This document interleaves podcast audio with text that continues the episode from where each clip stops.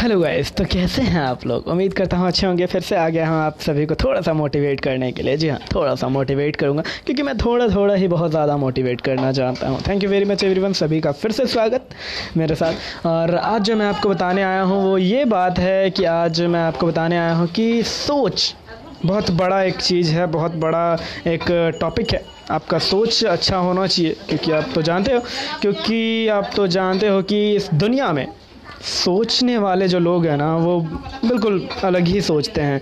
कोई भी अगर कुछ होता है यू नो कोई भी सिचुएशन क्रिएट होता है या फिर कुछ भी अगर इस दुनिया में होता है तो लोग जो है वो नेगेटिव सोचते हैं। वो कभी पॉजिटिव सोचते ही नहीं वो सीधे नेगेटिव की तरफ़ चले जाते हैं नेगेटिविटी की तरफ़ चले जाते हैं। तो ये बहुत गलत बात है कहीं ना कहीं आपको पॉजिटिव सोच रखना होगा। और वैसे भी जो जो लोग ऐसा नहीं समझते उनको मैं बता दूँ कि इस दुनिया में जी हाँ इस दुनिया में जो है मैं आपको बता दूँ कि इस दुनिया में आ, सोच जो है, वो आपका सही रहना चाहिए। क्यों?